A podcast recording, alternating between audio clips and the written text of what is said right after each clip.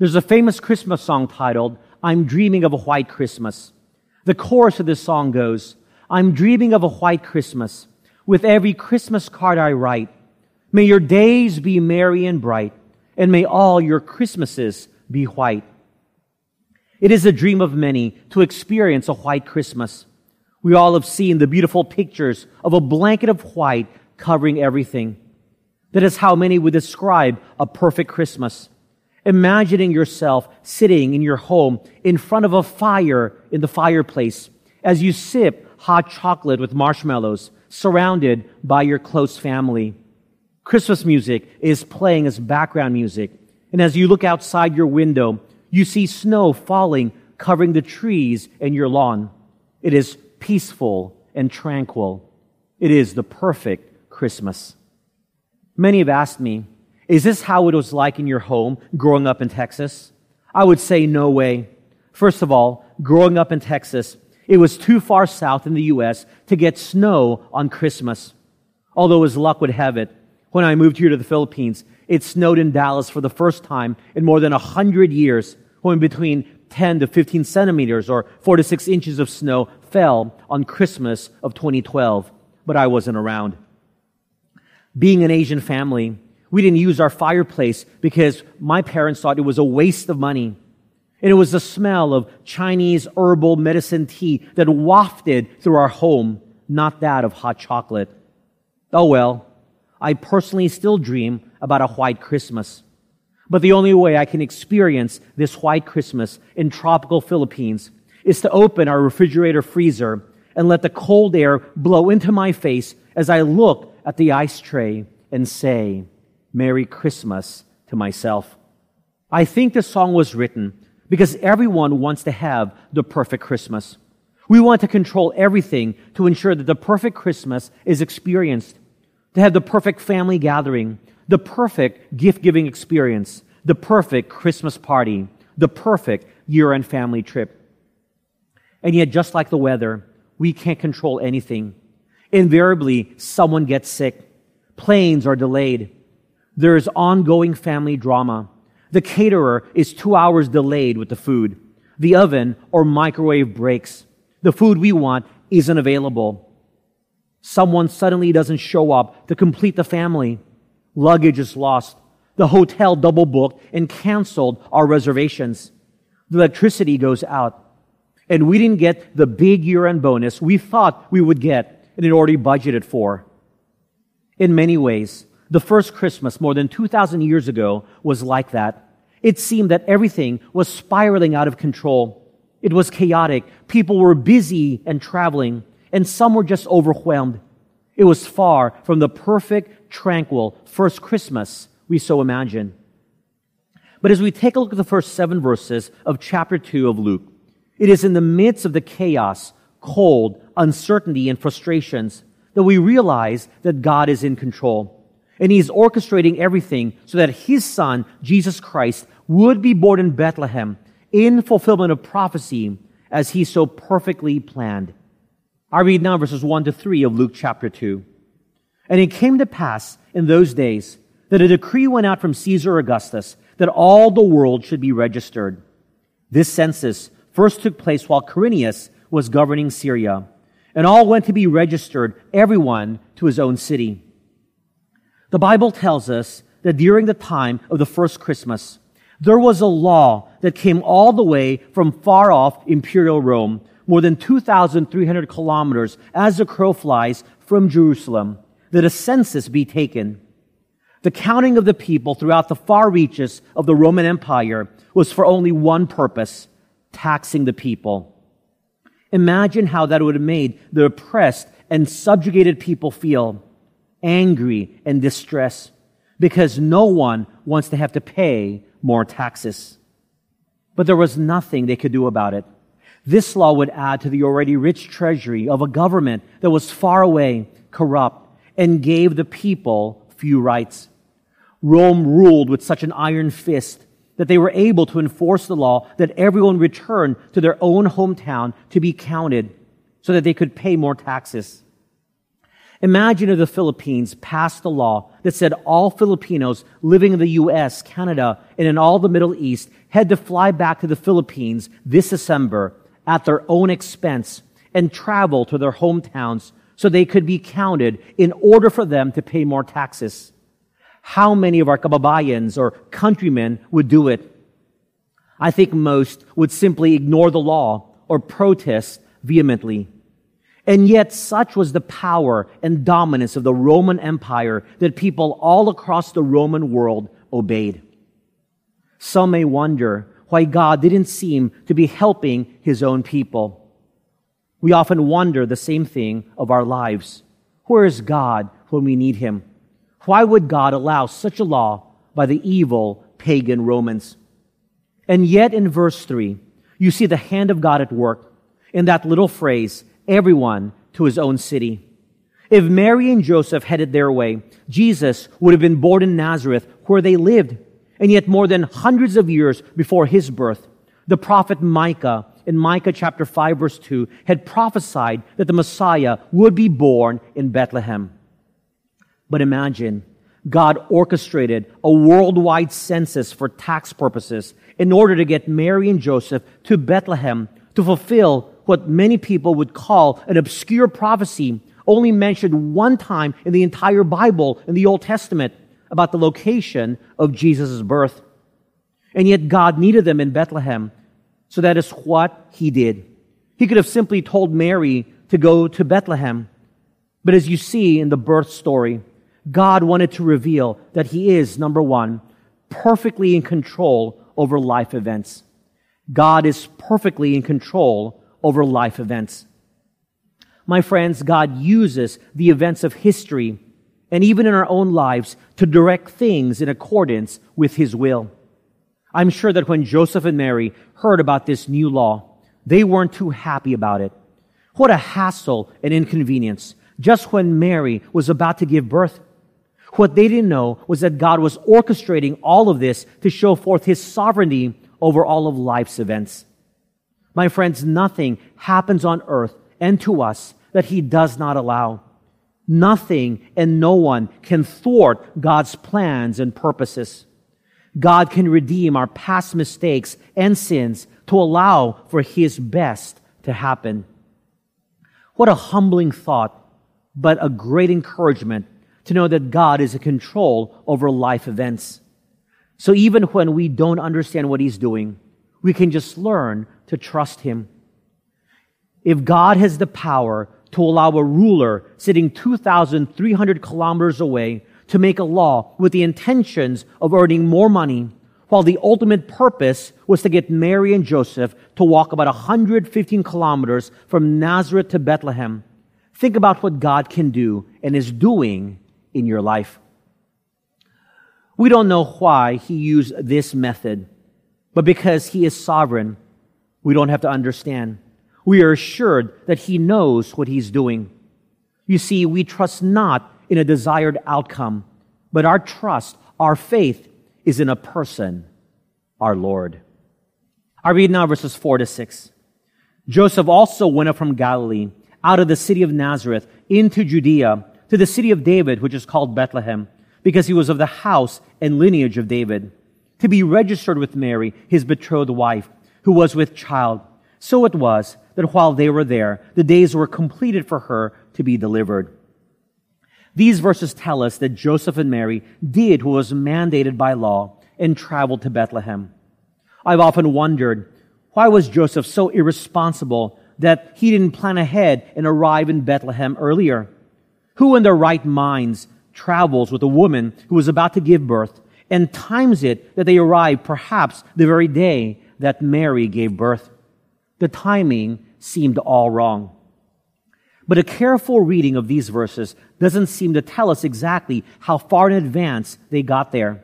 Perhaps they arrived a few days before, but by virtue of Bethlehem being a small town, there were few inns in the entire place. In verse 6, look at that phrase the days were completed. What is being stressed that is important here is that Mary gave birth when it was God's time for Jesus to be born. Not earlier, not later, just at the right time. You see, God wasn't panicking that Mary and Joseph walked perhaps too slow or didn't start the journey early enough. In God's perfect timing, Jesus came into the world when he was born. That's why Galatians chapter 4 verse 4 also tells us, but when the fullness of time had come, God sent forth his son.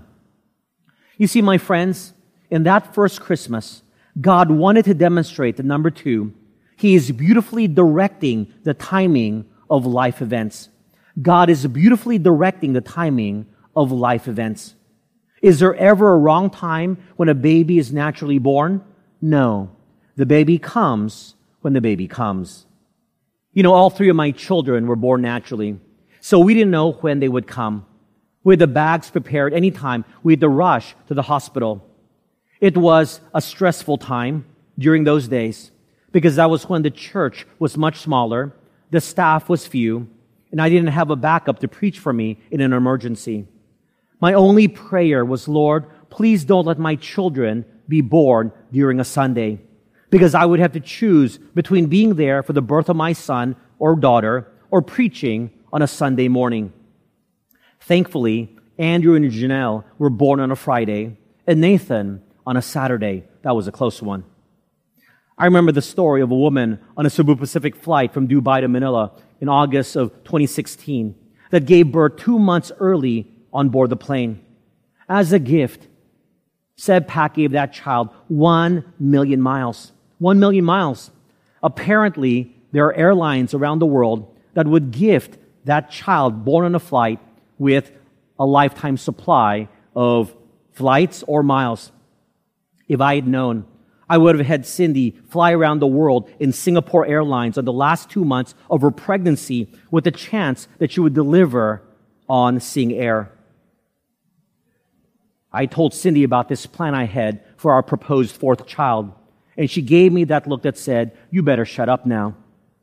But in God's perfect timing, our children were born in a hospital and not on a plane. You know, if God is sovereign and in control of the timing of life's events, then the timing of certain events is as it should be. In the timing of God, things don't happen too early and things don't happen too late. They just happen in His perfect timing. We often complain that if only we were there five minutes earlier or ten minutes later, this and that would have happened. We wonder what could have been. But remember, God is in control. His timing is always perfect. In God's timing, things will resolve itself. Isaiah 60 verse 22. At the right time, I, the Lord, will make it happen. By the way, for all the people who come late to church service, it is not God's will that you are late. I'm just saying that would be the wrong application to this principle. This truth that God is beautifully directing the timing of life events should encourage and assure us. We can learn to wait. We don't have to rush. Everything will happen in God's perfect time. While we may be in a hurry, God isn't in a hurry. Remember, my friends, God's love is the foundation of the decisions of His timing. You see this most evidently at Christmas. God prepared a Savior for us, His own Son, because He loved us while we were still sinners. He provided a Savior in His perfect time for each one of us. Look with me at verse 7. And she brought forth her firstborn son and wrapped him in swaddling cloths and laid him in a manger because there was no room for them in the inn. The Bible tells us Mary gave birth to Jesus and wrapped him in swaddling cloths and put him in a feeding trough for animals. Why was there no room in the inn? We simply don't know. Maybe because many had traveled to Bethlehem to register for the census. Maybe because there were only a few inns in all of Bethlehem and all were taken before Joseph arrived. You know, I've often wondered why God seemingly missed this little detail of providing for a room for his son's incarnation, his birth. I mean, after all that God has prepared for in preparation for the birth of his son, the savior of the world, could he not have prepared a more fitting place for the Christ child to be born? But I think we perhaps have had the wrong emphasis in the full inn. We focus on the fact that there was no more room in the inn But we don't see that from another perspective. God prepared a kind innkeeper to offer up his animal stable. I know the picture in our mind is one of Mary, Joseph, the baby Jesus in a room full of animals with horses, some sheep, chicken, and whatever animals are usually in a stable, because that is what we see on printed and video media. But that is simply not in the text. Could it be that the innkeeper, feeling concern for Mary with child, cleared his stable full of animals so that he could house this family for the night and even longer? Imagine the innkeeper sacrificed the shelter of his own animals for the Christ child to be born. If you don't believe me, look at Luke chapter 2 verse 16, where it notes that when the shepherds came, what did they see? Mary and Joseph and the baby. There is no mention of animals. Luke is very precise in his gospel. I would think that if he wanted to point out that animals were there, he would have noted it. The point I'm making is that if we were in a similar situation, we might blame God that we didn't get the room because we believe that God didn't prepare for this contingency. Then we would lose hope in Him and try to control every aspect of our lives because we believe that He isn't in control. But what we don't realize is that God did prepare a place, but it was just not the place we would have assumed. God used the circumstances of the situation to direct that his son would be born not in an inn room, but that the Christ child would be born in a manger, a place accessible for all who would come visit that night, including the shepherds of Bethlehem. Also, God thought about every little detail like a baby crib for his son. His son had the perfect makeshift baby bassinet in the form of a manger. You see, most room inns wouldn't have a baby bassinet. Mary and Joseph didn't have a foldable Graco traveling baby bassinet that they brought from Nazareth to Bethlehem. But with a feeding trough forming the perfect makeshift bassinet, that was where they laid the Christ child. You see, my friends, what we deem as chaotic and unsettled, God wasn't worried. He was in perfect control. Because when we let God direct and control our lives, we don't have to worry. All will be well. And this is our third principle. When we let God direct and control our lives, we don't have to worry. All will be well. Therefore, you and I can just live in the moment and not worry so much. Because if we let God direct and control our lives, we leave the worrying to Him. We can just sit back and relax not worrying about things that are outside of our control, like whether it will snow or not, whether it will rain or not. Let me give you an example. Have you ever been at an airport immigration line or grocery checkout counter and you are trying to pick the fastest line? As you observe, you not only assess how many people are at each line, but if the cashier or the immigration officer is quick, then you pick the line you think will flow the fastest. But the line you pick, you're not content with. Because if you're like me, while I'm in line, I'm looking at the other lines, thinking the other lines seem to be moving faster. So you debate whether you will change lines or not. And so you change lines, and you can only guess what happens. The immigration agent of the new line you move to changes shifts, or the cashier changes, or there's a problem with the sale of the person in front of you, and you see in frustration that the other line you came from is moving faster than your new line. And if you'd only stayed at the original line, you would have been up front by now. And the person behind you in the original line, who was relaxed and playing a game on his phone, not worried about saving two to three minutes, enjoyed the process a lot more. So it is in our lives. When we try to control and manipulate the situation, we end up stressed, frustrated, worried, and feel pressured.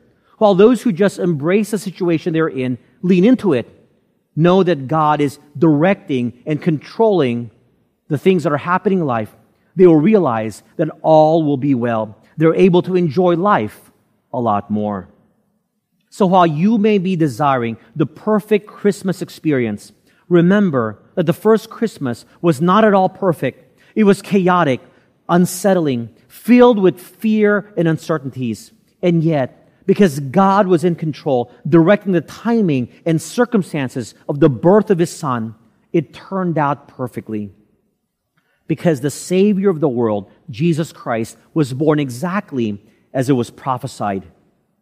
My friends, this Christmas, will you let Jesus have control of your life? If you have not already done so and are trying to control every aspect of your life, including your own salvation, would you consider placing your trust in the Savior Jesus, who came as a babe of Bethlehem to die on our behalf? He died in our place so that we wouldn't have to. He paid the price for our sins. All we have to do is place our trust in His finished work on the cross. And if you've already placed your trust in Jesus as your personal Savior, would you consider surrendering your life to Him and let Him direct and control your life events, the timing of your life events, trusting that all will be well?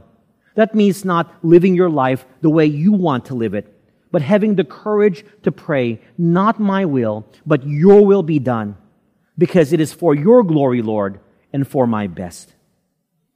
My friends, remember these truths to make your Christmas a perfect one. Number one, God is perfectly in control over life events. Number two, God is beautifully directing the timing of life events. And number three, when we let God direct and control our lives, don't worry, all will be well. I'm not dreaming of a white Christmas, something I can't control. I'm dreaming of a Christmas where Jesus is my Lord and Savior, and I don't have to worry because all is well with Him in control of my life.